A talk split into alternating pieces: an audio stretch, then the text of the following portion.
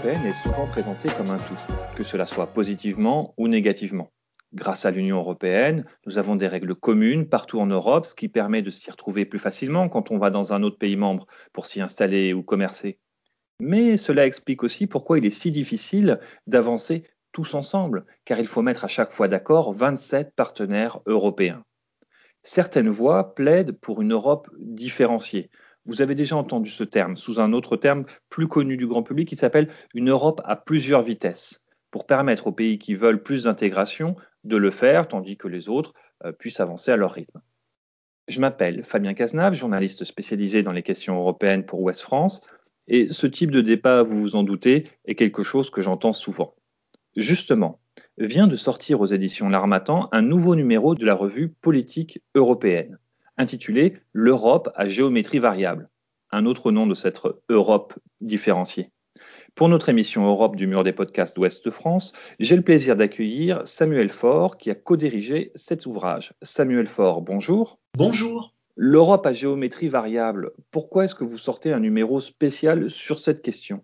Le point de départ de cette recherche, coordonnée avec mon collègue Vincent Lebroux, maître de conférence à l'Université de Franche-Comté, est, comme souvent en sciences sociales, une observation. On s'est rendu compte que ce que l'on observait était en décalage avec l'idée que, l'idée reçue, l'idée de sens commun que l'on pouvait avoir sur l'Union européenne. En effet, et vous l'avez d'ailleurs rappelé à l'instant, l'Union européenne, souvent, on l'imagine comme un processus relativement linéaire. Il y aurait soit de plus en plus d'intégration européenne, et donc cette Union européenne serait de plus en plus renforcée, il y aura une centralisation du pouvoir qui serait de plus en plus forte à Bruxelles, ou alors, à l'inverse, et c'est bien évidemment euh, le cas du Brexit, on se dit qu'on est face à une désintégration européenne. Cette Union européenne serait en crise. Mais en y regardant de plus près, on s'est rendu compte qu'il y avait deux processus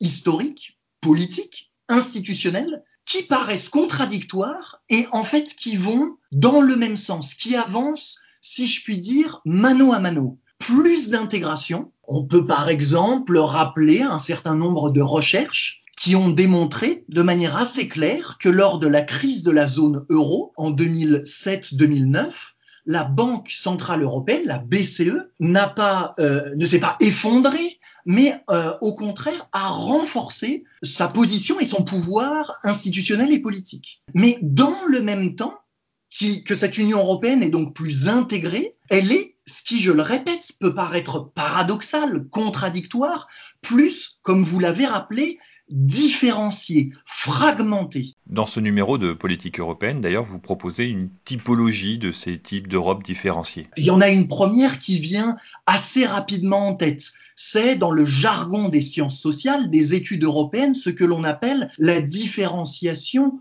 horizontale entre les États entre les territoires nationaux. On pense par exemple, vous savez, au programme d'enseignement supérieur Erasmus. Par exemple, la Norvège est un pays qui ne fait pas partie de l'Union européenne, mais qui fait partie de ce programme d'enseignement supérieur Erasmus. En revanche, un État comme la Hongrie, qui fait cette fois-ci partie euh, on le sait trop bien, de l'Union européenne ne fait pas de certaines politiques publiques européennes comme la politique monétaire, l'euro. C'est un premier type de différenciation, si vous voulez, pour essayer de saisir cette Europe à géométrie variable. Le deuxième type de différenciation, il est qualifié de vertical. C'est en fait la distribution du pouvoir entre l'Union européenne, stricto sensu, les institutions et les États membres on se rend compte que d'une politique sectorielle, d'une politique publique à une autre, eh bien cette distribution des pouvoirs n'est pas la même. Et notre grain de sel qu'on rajoute avec mon collègue Vincent Lebroux dans ce, dans ce numéro spécial sur l'Europe à géométrie variable, en plus de cette différenciation entre les États, de cette différenciation entre les politiques publiques et le, donc le niveau, le type de centralisation du pouvoir en Europe, on a développé un troisième type de différenciation que l'on qualifie de transversale entre les groupes professionnels. On peut penser aux diplomates, on peut penser aux lobbyistes euh, du milieu de la tech, les activistes sur les questions migratoires, les parlementaires ou encore les militaires. On se rend compte que ces groupes professionnels peuvent avoir un rôle transnational. Ils vont aller au-delà des deux clivages que j'ai essayé de résumer précédemment et vont dépasser ou vont compléter, si vous voulez, le clivage national, encore une fois, entre intérêts nationaux, italiens, allemands, polonais, français, et le clivage institutionnel entre les institutions supranationales comme la Commission et les institutions intergouvernementales comme le Conseil européen. Dans votre ouvrage, euh, vous, Samuel Faure, vous avez signé un, article euh, en tant que tel. Vous n'avez pas que dirigé, entre guillemets, cet ouvrage. Euh, vous êtes aussi impliqué. Vous avez écrit un, article sur l'Europe de la défense et vous avez pris l'exemple du Rafale. Est-ce que vous pourriez nous dire en quoi le Rafale est un bon exemple, justement, des défauts et des avantages de cette Europe différenciée? Pourquoi en 1985 la France, sous la présidence de François Mitterrand euh, et du ministre de l'époque Charles Hernu, a choisi ce que l'on qualifierait aujourd'hui d'un programme Made in France, le Rafale, vous l'avez rappelé, plutôt qu'un programme en coopération européenne, euh, qui est un avion qui vole maintenant dans les armées allemandes, italiennes, espagnol et britannique qu'on appelle le Typhoon. Et l'argument, si vous voulez, que je donne en lien avec cette idée de différenciation transversale, c'est l'argument du clash des élites.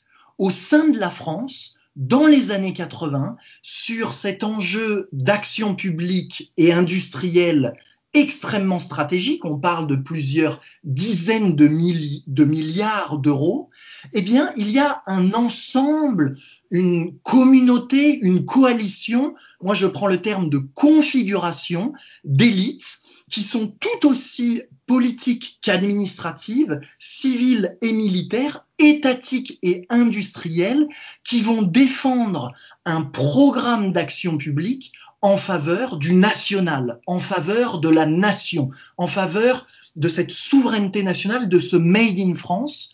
Mais dans le même cas et dans le même temps, il y a eu une conflictualité au sommet de l'État avec également des élites politiques, administratives, militaires, industrielles, qui au contraire défendaient l'option européenne. Et donc c'est cette idée que le système politique européen, cette Europe à géométrie variable, est aussi déterminé, façonné par ces groupes d'acteurs, en l'occurrence d'élites, qui vont plutôt défendre un programme national ou plutôt défendre un programme européen.